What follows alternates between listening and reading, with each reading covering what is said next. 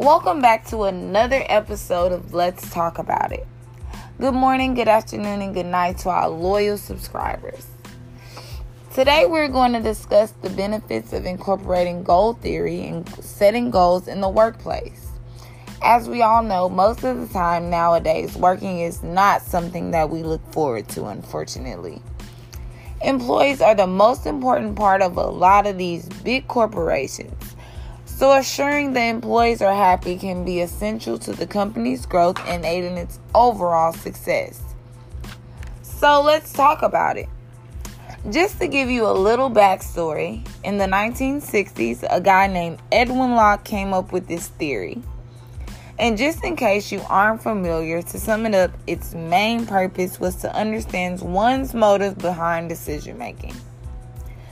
As we know, over time things change, and we have to adapt to these changes. Since then, the theory has evolved to consider the many different ways that someone's psyche processes the difference between intrinsic and extrinsic factors. Being aware of what motivates employees can be beneficial and aid in boosting overall morale. Using rewards such as recognition, money, and incentives to increase morale within employees, corporations such as Walmart offer benefits like discounted prices to buy stocks, and sometimes the workers can get additional income depending on the company's performance.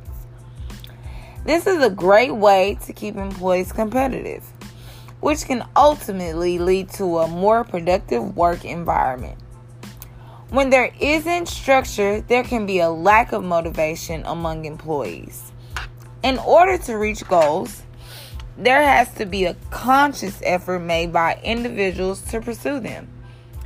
There are many ways that goal striving and factors lead to goal disengagement that can affect the retail business. Goal striving is described as setting goals and focusing your full attention on these goals. It is one of the most important things to accomplish. Effort, persistence, focus, attention, and strategies are involved in goal striving. For example, at the end of the month, employees will get a bonus if they reach certain number of sales they push themselves more than ever to accomplish this goal. When goals are in place to begin with, not only does it establish structure, but it can set up parameters for long term achievements. When incentives are in place, employees are given a reason to overachieve.